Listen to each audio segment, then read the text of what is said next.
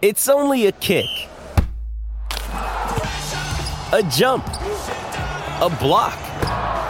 It's only a serve. It's only a tackle, a run. It's only for the fans. After all, it's only pressure. You got this. Adidas. Jewelry isn't a gift you give just once. It's a way to remind your loved one of a beautiful moment every time they see it. Blue Nile can help you find the gift that says how you feel and says it beautifully with expert guidance and a wide assortment of jewelry of the highest quality at the best price. Go to BlueNile.com and experience the convenience of shopping Blue Nile, the original online jeweler since 1999. That's BlueNile.com to find the perfect jewelry gift for any occasion. BlueNile.com. Turn up the volume. We're crossing live to the sports desk. What's fresh? What's making waves? Let's find out.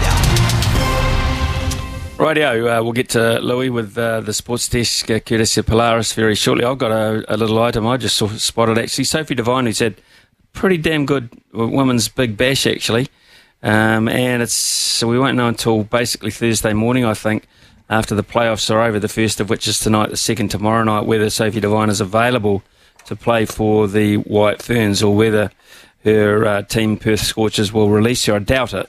Um, I would imagine they'll want to keep her, and uh, New Zealand would have to deal without her.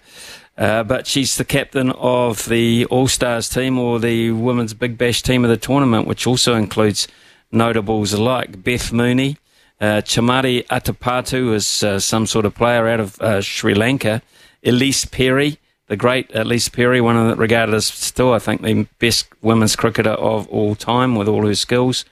Uh, Annabelle Sutherland, who uh, plays for uh, the uh, Australian women's team, along with Amanda Jade Wellington. Lauren Cheadle was in there as well, and Sophie Day. So uh, Sophie Devine has the honour of captaining that side, Louis. Yeah, that's amazing. Um, she's had a, a, really a really impressive career throughout the years in the women's big bash, but hopefully we can see her playing uh, on this side of the Tasman very very soon. It'd be, be uh, a shame if she gets if she misses too mu- too much of that series. So that's against uh, Pakistan, and we have live commentary of that on Sunday. I think the first game is. I believe, down there in Dunedin. So, fingers crossed the weather behaves. The weather's been pretty good so far. Um, this spring. So fingers crossed. Smithy, this is a, an interesting one.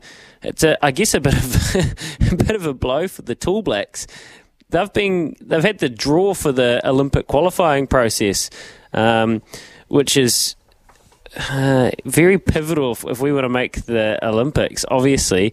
But we've got to beat Greece, uh, Slovenia, Croatia and Dominican Republic. So just a, a, sample of players that represent those teams would be Giannis Antetokounmpo, uh, Luka Doncic, uh, Anthony Towns, uh, and so on and so on. So we've pretty much been given the worst possible um, draw we could. And without being too defeatist, I think it's next to zero chance that we'll be in the Olympics. So we have speed climbers, but not basketball players, men's at the very least. That is a hell of a tough draw. And I'm not sure what the incentive is for those players. I imagine some of those players would not be available because their clubs won't release them for the qualifying side of it. That's the only upside I can see in that, Louis. Sometimes, we, you know, these players carrying niggles or, you know, uh, they they turn around and their, their franchises say, "I'll ask Steven Adams, you mm. can't have him. You know, mm. you're not available to have him. So that would be the only beacon or the only light at the end of the tunnel I can perceive there is that there's a possibility – they might not be at full strength, but we'll, we'll wait and see. Yeah, uh, it's pretty tough. I mean, even even those sides not full strength, they're big basketball playing nations, especially those European mm. teams. So um, they're stacked with depth, really. Uh, staying with, uh, I guess, Americanish sport. Well, this is American football. Now it's it's really right into the depth of the season. You were watching yesterday, where uh, it was a well, there were two wonderful games yesterday. Actually, the the Eagles mm. and Bills went to deep into overtime and. Um, Jalen Hurts drove the Eagles back up the field. They just seem to have nine lives at the moment. They just keep winning games. The, this last year's uh, beaten Super Bowl finalists, and then we saw um, the Baltimore Ravens just scraped one out. Well, the Carolina Panthers, they haven't had a good start to the year. One win in 11 games, and Frank Reich, who is their, was their head coach, um, he is Gonski. He has been sacked. So uh, he is the second coach to be fired this season after Josh McDaniels was let go by the Raiders a couple of weeks ago. Now, interestingly, Bill Belichick legend, Smithy. Would you agree? Mm-hmm. One of one, one oh, of absolute the, legend. Yep. Yep. Grumpy legend. Grumpy legend. he is. Uh, his Patriots are woeful. Two and nine. This has been uh, the back of a, a, couple of really bad seasons now. People are starting to look sideways at what's going on here. Um, obviously, tanking is. Uh, it's not. It, it's not incentivized, but there are benefits to being terrible in the American sports systems because they will get a very high draft pick and hopefully in, in their case be able to get a quarterback to build around. But man, they have been really bad. Um, and yeah, so the only team worse than them, well, has just had their coach sacked in the Carolina Panthers. So I can't imagine a world in which Bill Belichick gets sacked because he's got too much equity. But it's really hard with these legends when it's like, how do they know when to? It's almost like you know, when do we should we tell Granddad that he you know he shouldn't have a driver's license anymore? We, you know, mm. we, when do we when do we tell, have to suggest to Bill Belichick that maybe he's not the, the best person to be coaching? Well, I don't know. It's an awkward conversation though, isn't it? Well, it is, and it, and it also brings into uh, question just how good Brady was, uh, because of course uh, Bill Belichick's success is, you know, the last few years of his success were all about Tom Brady, um, and people used to say, without Brady, you'll be no good, and people used to say to Brady, uh, without Belichick and without the Patriots, you'll be no good. So it's it's, it's interesting where perhaps they both, uh, once they parted company, their their careers both sort of took somewhat well, of a nosedive. But Brady still had his moments. He he won the Super Bowl. I mean, I think that yeah, that, yeah. that Tampa Bay Super Bowl that he won probably settled that debate there and then. And um, maybe yeah. It, it, interesting though, wasn't it? Because you're so right. You know, was he a system quarterback? Was he was Bill Belichick lucky enough to have the greatest player of all time on his teams? You never really were too sure, but I mean, he, he's older now. He's he'd be well into his seventies, wouldn't he, Bill Belichick? Um, so mm.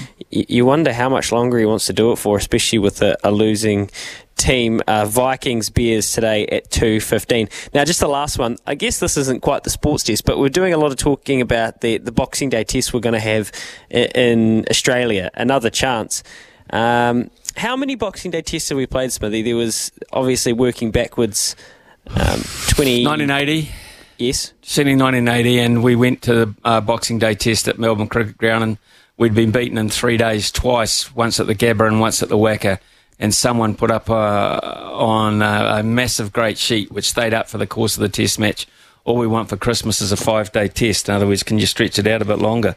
Sure. Um, so we managed to, and we were absolutely desperately unlucky uh, because uh, Lance Cairns was no ball from bowling bounces. Lance Cairns at his pace, and uh, we uh, would have uh, won that Test match. Jimmy Higgs and Doug Walters got Australia out of jail for the last wicket. Uh, having said that, then we went back, I think, in 1988. And um, we were desperately unlucky there too. That was when Danny Morrison had Craig McDermott, McDermott absolutely stone cold LBW. We would have won that Test match. So that's twice we've been done over there. Uh, and then I think the last one was three years ago, two or three years ago. So uh, only three that I can recall. There might have been more. Yep. No, well, those are the three that I that I have here. Um, I wasn't mm. sure if there were any prior to 1980, but um, certainly those right. were the, the, those are the last three. So, I mean, the 30 year wait between. Uh, so I went. You were there as a commentator. I know your boys were over there mm. as well, and it was just such a festival. There was 80,000 people at the G on day one. It was the biggest crowd outside a, a biggest Boxing Day test outside a, a Ashes test at the time, I believe. Um, and it was a festival. It was so much fun. Trent Boult snapping Joe uh, Burns' wicket in the in the, th- the third ball of the game was the loudest roar I've heard at a. To be honest, at a cricket game, it was just it was so good, and then very quickly it became so bad. So I was having a look. I was doing a bit of scorecard perving and um, having a look back through. Now, eighty-seven and eighty, player of the match, player of the series, both the same person. Eighty-seven mm. and eighty. Richard Hadlee. In 1980, Sir Richard Hadlee, during that test at the Boxing Day at, the Melbourne Cricket Ground. He went three for 89 first innings, six for 57 in the second. Player of the series as well.